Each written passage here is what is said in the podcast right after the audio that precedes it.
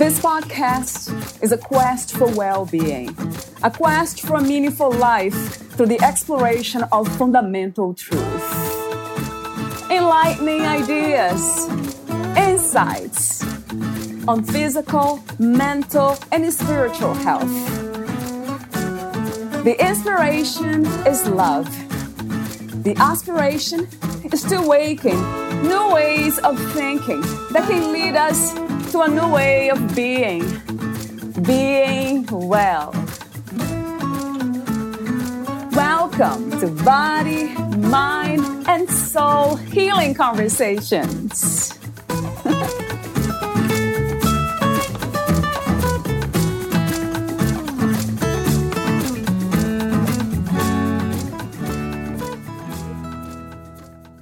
I had to first agree to become desperate. I had to agree to quit arguing, to end trying, pushing myself to persevere. I had to agree to understand that this is neither the direction nor the way. I had to understand that I can let things just be, only when I love. Until now, I saw this as surrender. It is not. It is neither a surrender nor compromise, despite sometimes appearing that way. What will happen if we lower our expectations of a joint journey, a co creation, of being one with men without a beginning, middle, or end, of being lost and rediscovered together with them? What if we really see them as they really are and for everything that they are not?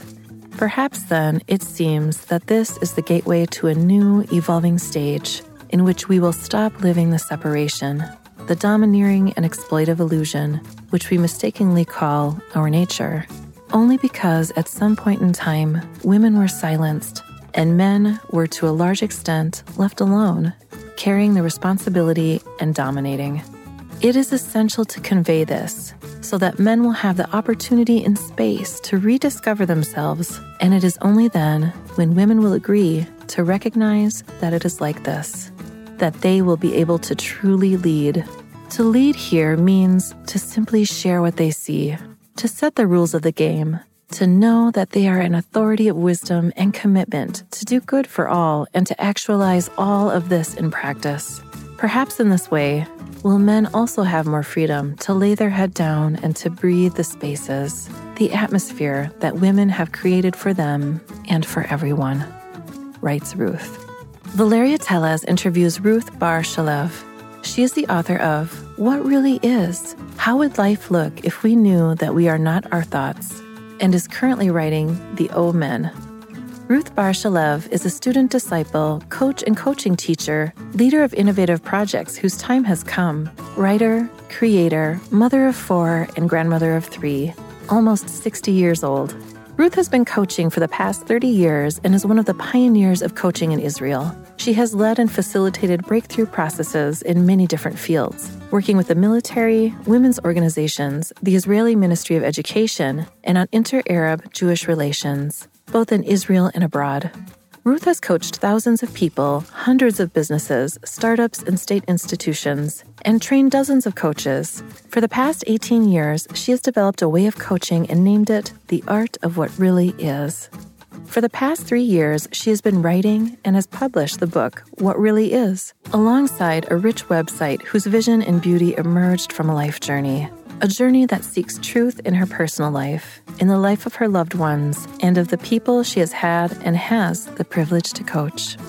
The knowledge which is at the core of all of Ruth's work wishes to enable a person to remember the wisdom with which we are born, the wisdom of the soul, and to live in each and every moment and situation.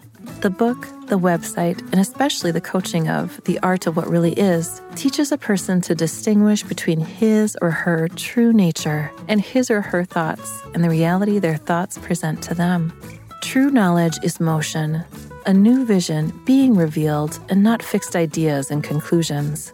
Therefore, it requires a high level of devotion, of giving oneself over so that the motion, the art of life, can reveal itself meet Ruth at whatreallyis.com. Here's the interview with Ruth Bar Shalev.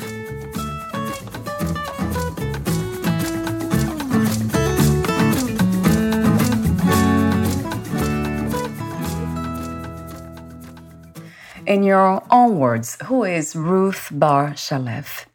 I think the most accurate word that describes me is a disciple.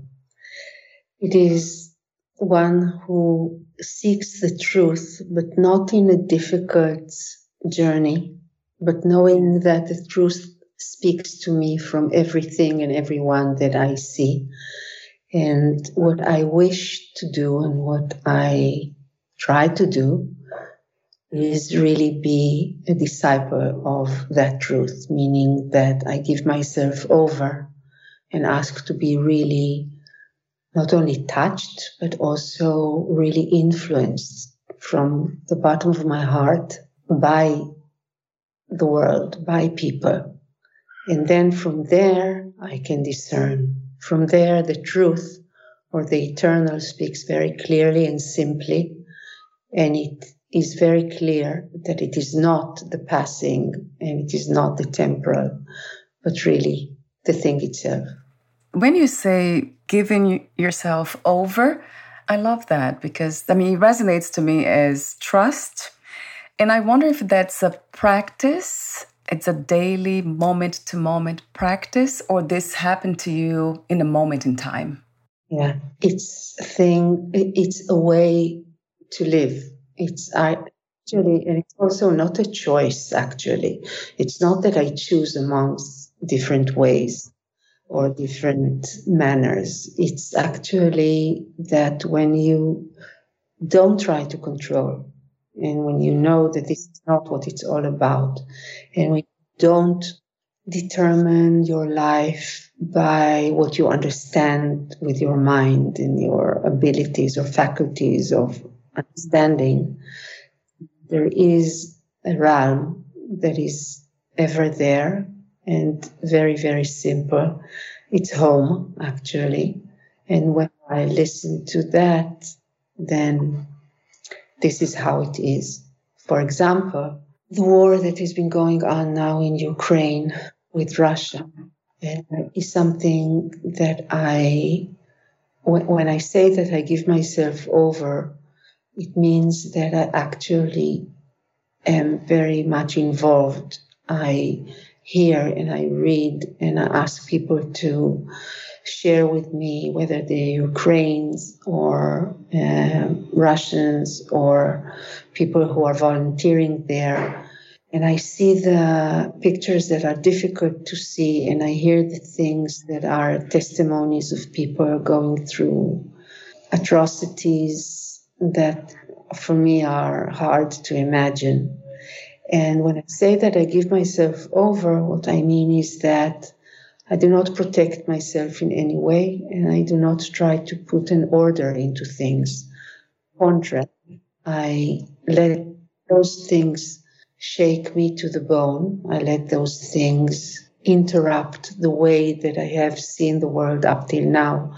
And there, it's actually it's a revelation.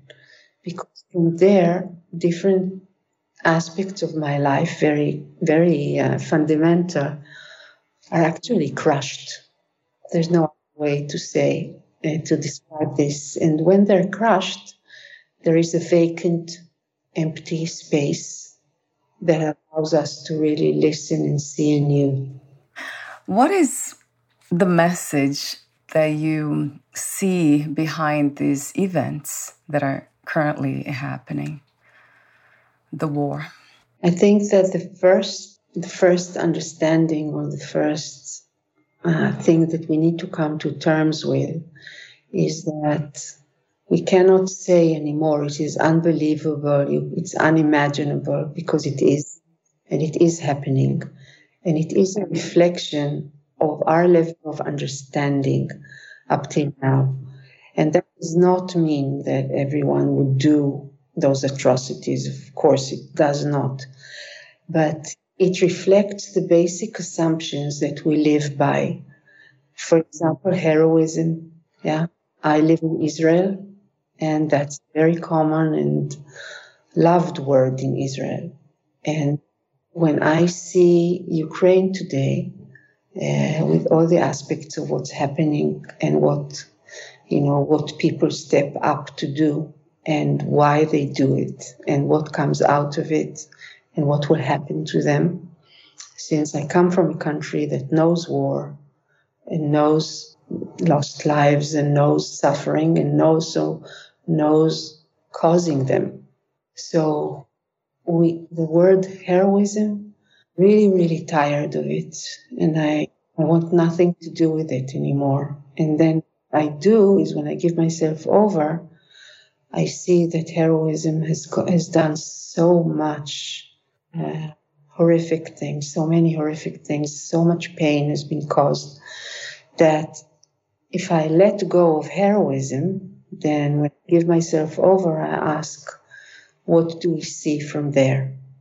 And uh, what is responsibility? If it is not controlling and guarding your state, then what is responsible? That's a great question. What is responsibility?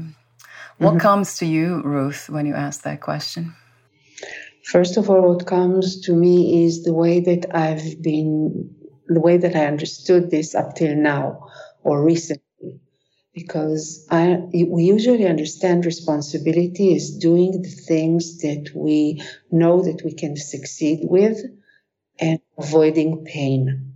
Okay. Those things leave us in a very small space, known already to us. Uh, exploring is is dangerous by these thoughts. If if I follow these thoughts, um, history is unacceptable, and go in vicious circle. We turn in vicious circles, doing the things that we know how to do, figuring out things by the same molds and and paradigms that we we have been uh, doing up till up till now, and there is no there is no ability or permission to go to a different unknown territory that is so much needed. So for me, responsibility is knowing that I am, each one of us, of course, that I am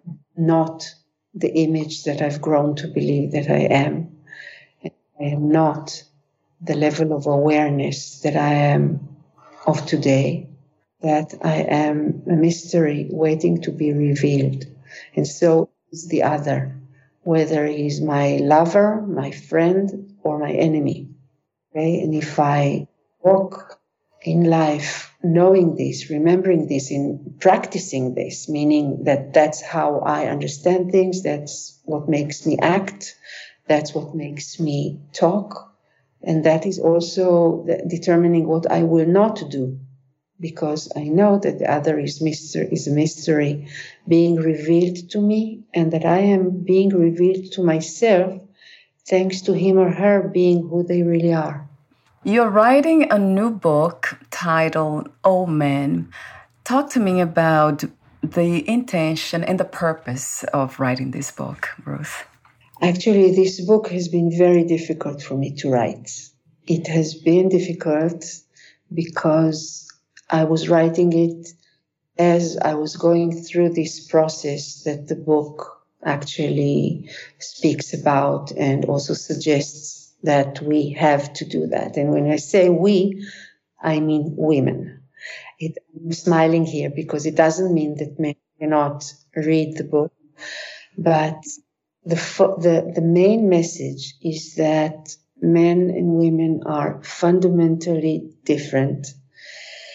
And it's not only that we are different, it is also that we, that men are uh, they understand themselves, they perceive themselves as uh, things, as as human beings who are determined already, mm. done already, fixed. Mm, right. And since that's the way they perceive themselves, they act in the they, they walk in life and act and make choices from very um, it's limited and also with a lot of fear place because when I think that I am something, that I know who I am, world is about coping. Life is about coping.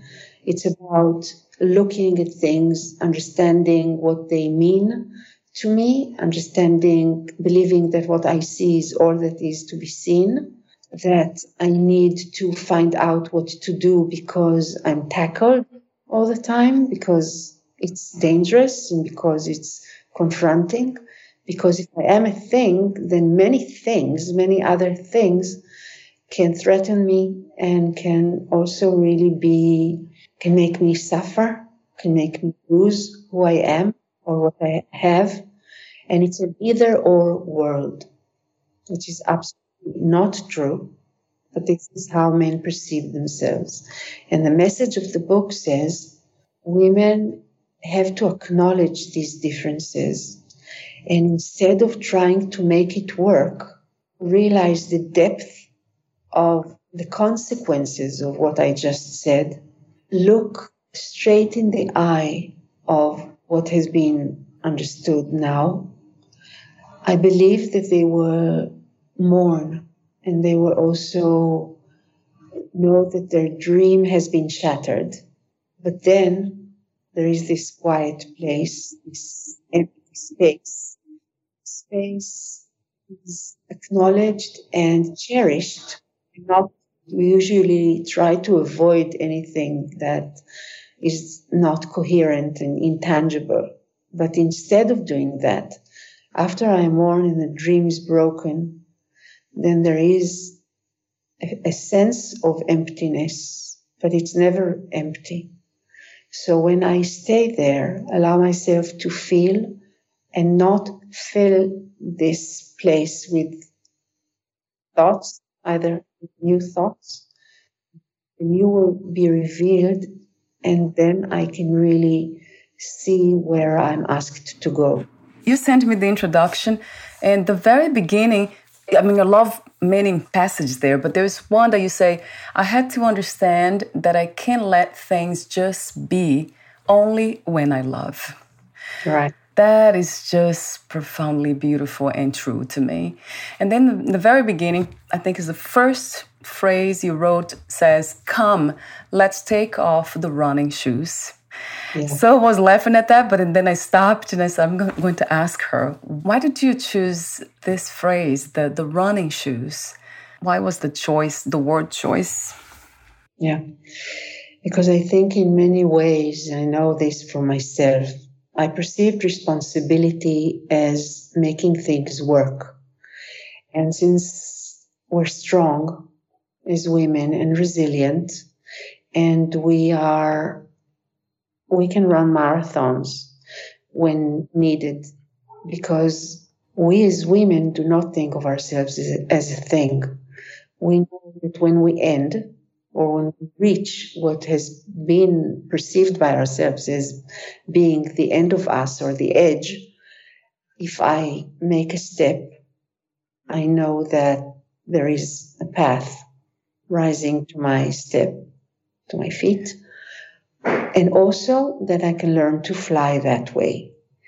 And that is not, uh, you know, it's not poesy. It's really, it's, it's not poetic. This is how it is.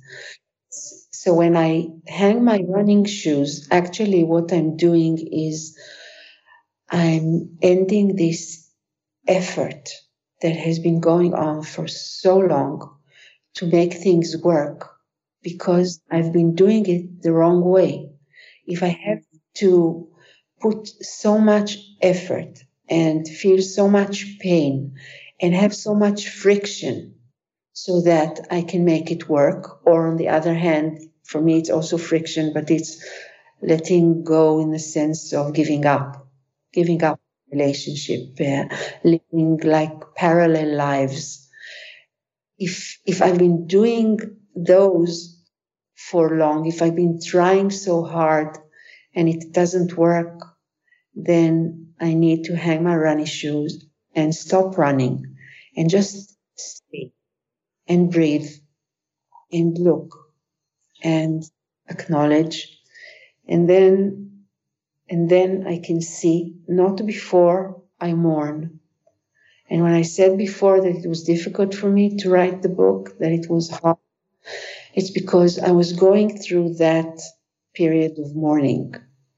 Um, it's a it's a place where you've done really everything that you can, and still it's not what you know it should be. So the mourning, so the mourning is actually the acknowledgement, and it's like when I really acknowledge, and when I stop resisting, and I stop any effort to change things or to make him see or understand, and when I see in his eyes that he cannot even once more hear me ask him to see something different or to differently or to change the way that he does or that I plead to him to really just let go and see what happens. And I can see in his eyes that he's so tired. Then that's the time where I understand that I have to really let go, not on the relationship necessarily, but let go of my effort and of my struggle to make things right. And when I mourn, this empty space opens up before me. And then I can see things that I couldn't coming from the place that I've been taught to come from, that was considered responsible, and that I was hoping so much that would, you know, would fulfill. I wonder what the balance is, Ruth, when it comes to that, because we all have this desire to strive for something better and kind of actively try to make the world a better place. It seems like you are doing that. That's the balance. You are doing your work, what you, can do to deliver the message and help others, but you're not suffering. Is that when we know that we have reached that balance?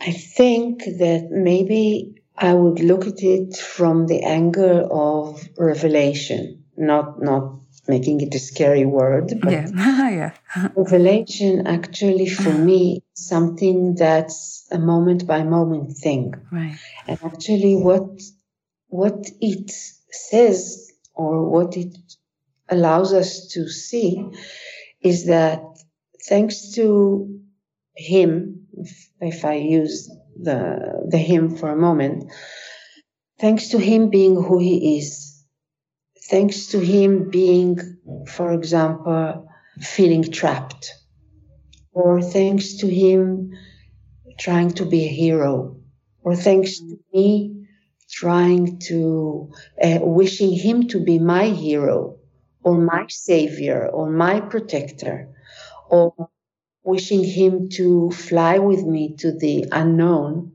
Yeah. These situations where I want something and he reacts as he does enable me not necessarily to change, but to awaken. And the difference uh, in my understanding is that Trying to change means that I change the picture or the image that I hold in my head and I transfer the way that I understand things and the way I behave. Revelation and awakening is actually the opposite. It's that I do not try to change because change comes from the mind and the thought and the image. I let go into the unknown. And for example, with a man, it means that when he cannot fly with me, yeah, to, you know, just like be in the unknown, uh, feels things, know things that I have, haven't had any access to until now. Uh, listening to a kind of wisdom that comes and be and is being revealed to me only when I come empty and poor to the situation, then if he can't come with me, what I want to ask is not what should I do about it, not should I change, but what do I see thanks to him being that way? That's the relation. Okay.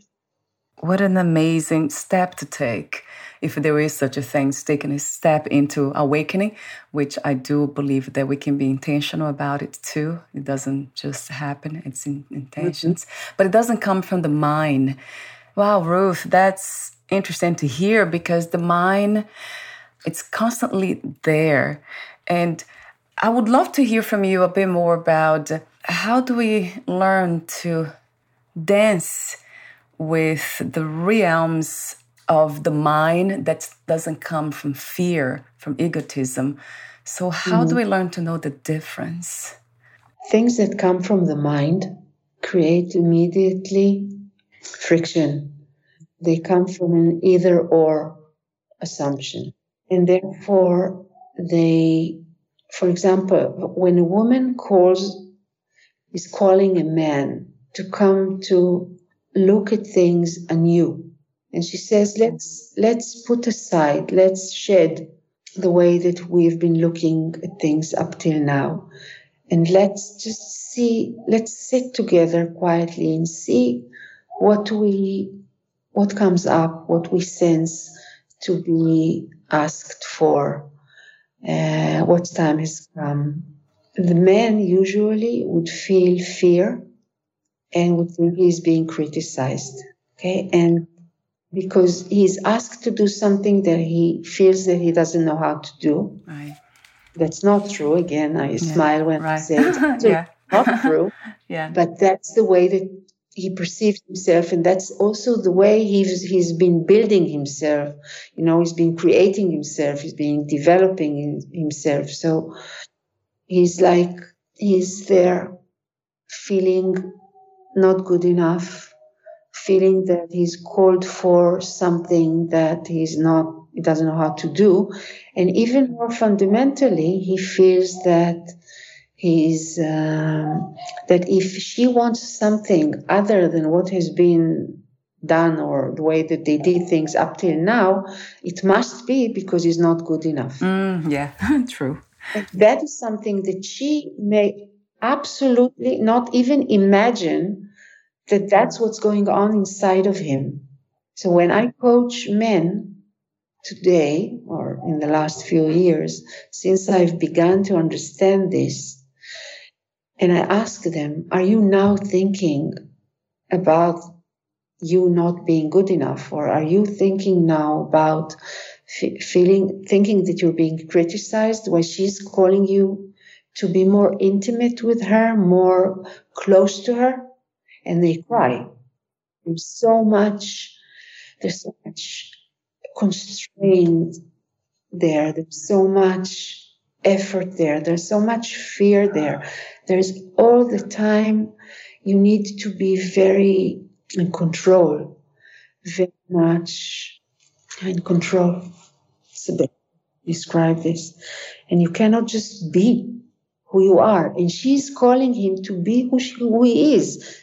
Okay? She's calling to just be intimate because intimacy is the way that we are. We are one. And to look at things not from the same paradigms because we are not the paradigms and we are not the thoughts. But receives that as something between challenging and judging and dangerous. That is so true. I see that as you speak. I have that image of my husband acting mm-hmm. exactly like that, which is mm-hmm. changing now because he's writing his own book, his memoir. I asked him to do it in a conversation, friendly conversation. And then mm-hmm. now he's um, getting into the realm of the unknown he thought it wouldn't be possible for him to go through all those mm. emotions and get to know more of who he is. So it has been a beautiful experience. And I, I hear you, Ruth, very much. what a beautiful message for all of us women. And I love the way you say that the introduction, there's a section about creating space for men to rest. Mm-hmm. Beautifully said. Where is it? I'll find it. It's here somewhere. Yeah, you say, perhaps in this way, will men also have more freedom to lay their head down and to breathe the spaces and the atmosphere that women have created for them and for everyone. Yeah. that just kind of, um, yeah, that summarized everything in the way for me, creating yeah. that space, not just for men, but for everyone. I think that um, the politically correct has done us much wrong to all of us, men and women alike, because there is some the, the intuitive realm and the sim- simple, not simplistic, but simple realm of being is some, uh, sometimes perceived as not politically correct. For example, for a woman to ask a man to obey her, saying to him, Look, the way I perceive the world, the way I understand things here, the, the scope that I hold, the movement that I am, would always think of what's best for all of us. I, I can't, I can't have another perspective actually. So if you lay your head or, you know, you rest in my palm and let me decide, you will be very happy and you will be prosperous because I, I listen to the source of things while you cope with the consequences of our level of awareness, of the way that we perceive or understand things up till now. So, but it's really not politically correct. Many men who, whom I coach that are very strong men and also very successful, that to do that, because I usually coach their wives also or their spouses, they prosper in a way that I cannot even describe in words because you can describe in words, but actually what I see in front of my eyes now is them very, very uh, serene, very open. You know, their, their, their faces are open. There's light. There is simplicity and they walk on a ground that is very, very stable by being all the time transforming. Okay, it's transforming all the time, but the thing that makes it stable is the the relentless um, concentration and commitment to doing what's best for all of us, meaning for our higher good, not just interests that we, you know, combine together and find a good solution for everyone, but really asking, what is this thing that if we do now, or what is this thing that if we lead to or acknowledge will make all of us not only prosper, but also be it would enable us to be revealed to ourselves in our true nature and see the other exactly like that. So that's the message. The message in the book, the last part of the book, we called a lab or a hub.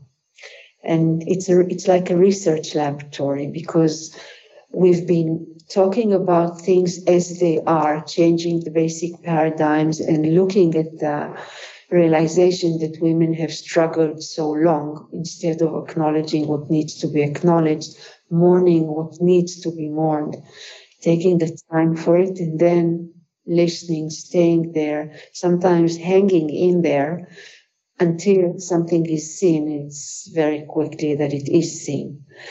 But what we said then is that now it's it's a new reality.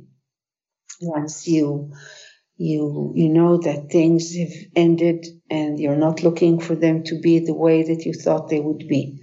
And once you do that, uh, and you allow yourself to do that, yourself to do that, then the new shows itself and it allows us, I'm looking for a word here, it allows us to to be in touch with what has already always been there and just awakening to that from there.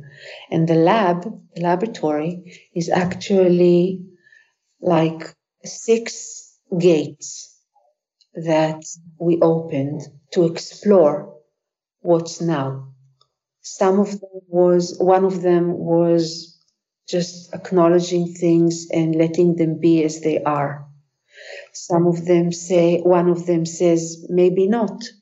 Maybe not with the men, maybe not to live with the men, maybe not to share life, lives with men, but actually change the relationship. Uh, sometimes we open up possibility of saying yes to a relationship, but understanding that maybe happiness is not the main thing in a relationship, but maybe revelation or something else. So that we open six gates that allow to explore and to, it's really a research with our lives so that we can give ourselves permission to say things that we either couldn't think about up till now or didn't dare to say to ourselves because it sounded bad or frightening or didn't or unable to express or fearful to express them because it sounds bad. But if we do, and if we do not play the old game anymore, then it's it's so beautiful to see how immediately everyone becomes vibrant and and happy be alive. I noticed that you, when it comes to the book All Men, you say we. Are there other co-authors? Yes, there, there is one co-author that is formally a co-author, which is Noah Golan. And Noah is my partner, and she's 15 young, uh, years younger than me. Uh, she's in a different phase of life, yet we we walked a path that said uh, we allow ourselves to immerse in the phase that we're at. We allow ourselves to really stay there so that we can really feel and see, not enhance ourselves in any way to, you know, not, not demanding ourselves to go beyond that. And, uh, but, but staying there long enough and fully enough whole enough so that things can be revealed. But actually, there are many co authors because women whom I coach are really wonderful. I love them very much, and I've been coaching by now thousands. And they are truthful and courageous and humble and seeking the truth in a very, very open way and also in a very intimate way. They know that there is no choice really. You either live the truth or you actually suffer. So those women with their experiences, with their their ability to express themselves, with their courage to go into the unknown and to drop and let go of what they've been holding on to for so very long and allowing themselves to see things as they are. And then from there to see and to share. Uh, sometimes also it, it's, you know, shame comes up because, for example, if you come not from the place of controlling, then and not from the place of effort and not the, from the place of uh, directing things to where you want them to be. Sometimes you do things that politically correct wise you're not supposed to do. Uh, you wait for him. You forgive in places that the politically correctness says no. Do not forgive. You should stand your own grounds. Don't let go. Don't allow this. And they do allow this and they stay in order to really see. They do not protect themselves, not from men, of course, and not from pain and not from um, fear. They, they agree. They allow themselves to be afraid, but they don't stop walking or feeling or seeing when they're afraid. They look at fear, they acknowledge it, they let it be, but then they ask, and now what do I see? And sometimes what they ask is, thanks to the fear, what do I see? Thanks to allowing myself to be afraid there, what do I see? Mm. Then from there it turns and takes a, a new direction. So I usually ask the question to myself about am I coming from love or fear by doing mm-hmm. what I do, whatever it is. And then I always know the answer. It always comes up to me. And then it takes courage to stop doing things that are coming from fear. It's almost like fear has taken so much, yeah, I don't like that word control too, but it has taken a lot of space in our lives in this reality that it's almost like uncomfortable to live without fear. Yeah.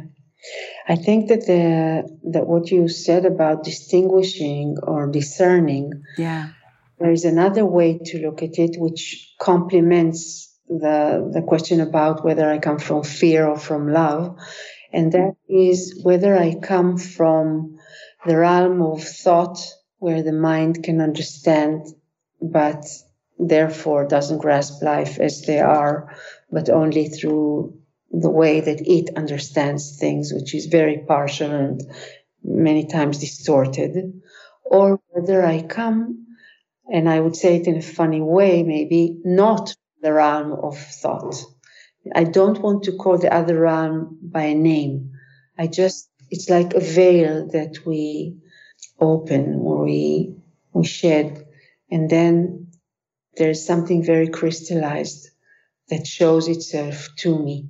And it's a realm that the mind either doesn't grasp or doesn't know what to do with.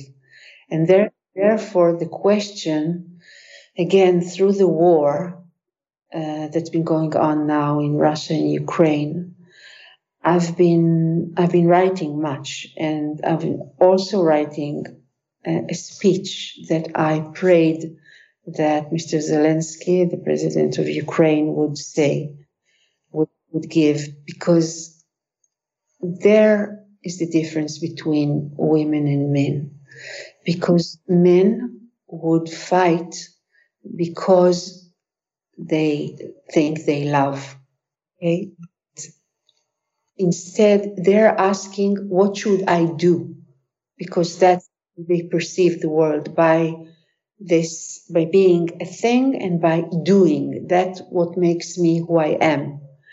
And that's the image that we want to discern and know that this image is created by the mind, but what we really are is not created by the mind and not by our thoughts. If I am a woman, what I would ask is, what do I see now thanks to what's happening? So, for example, I would, as I said, I would not look at heroism the same, but I was, I would also not look at loyalty, being loyal to my country, not necessarily fighting for it. For it. You know, in Israel, we had now yesterday uh, shooting Palestinian uh, young young man of 29 who was killed and one of my best friends' daughter lost her fiance yesterday. And you know when when you when you look at those things in real life, yeah, not not giving you know pompous speeches and not just so I'm on the one hand calling my Palestinian dear friend, crying with her over those two young men. And then I speak to my friend and I cry with her about those two young men. Because when I look at things, when we look at things from the perspective of revelation, I don't ask on whose side am I, and I don't ask who is right and who is wrong, but I ask since both sides have reached a point where that's what they do, yeah, because we as Israelis do that also, kill and injure. and conquer, then I have to ask, I want to ask, I'm called to ask. So, what do I see from here? Not going in the same vicious circles again and again. Thank you so much again, Ruth, for being you, for what comes to me, that you're open to life, and the way you communicate, you letting yourself to be the vessel through which this wisdom comes through. So it's a beautiful thing. I have no almost no words to describe that, but yeah, I have to say it's beautiful. It's um, yeah, thank you, thank you so much for being you again. Thank you, Valerie. What three experiences you wish everyone to have before they lose the body, before they die? It's a beautiful question. One is to love beyond what they think they're able to. The second is to let go of the most fundamental belief that they think that is essential to who they are and to their own to their continuing existence. And the third one is to be in this empty place that we call dying to self at least once in our lives but really because i, I believe it, it to be actually what life is okay the movement the, the essence of life and what we're asked to do every day. But to really to really be there like uh, david bohm called it uh, an emptiness that is pregnant. All the tendencies all possibilities everything that has been created as it was in the beginning is now and ever shall be world without end. Amen. So that's the that's that's the place.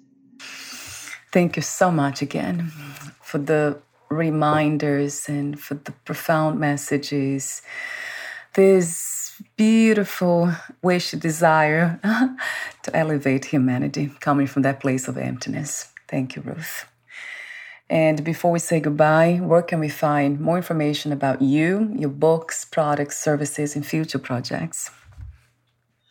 We can uh, you can find uh, the book, first book that came out, that's called What Really Is on Amazon, and there is a very very vast website, rich website that's called www.whatreallyis.com that is uh, it allows you also to read the book online. There's an audio version and it's also it allows you to experience what the book is about through news uh, through arts and through a new dictionary that we've been creating so that words are not an obstacle, but a vehicle or a vessel, as you said, and so on. So in these in, in this website you will also hear about the book, the new book coming out, uh, Omen. Wonderful. You now have the link on your podcast profile too. Thank you so much again, Ruth, and we'll talk soon.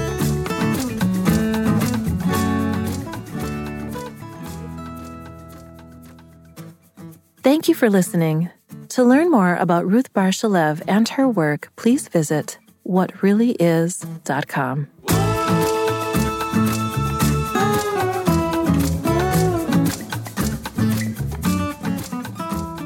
To learn more about this podcast, please visit fitforjoy.org slash podcast. Thank you again for listening, and bye for now.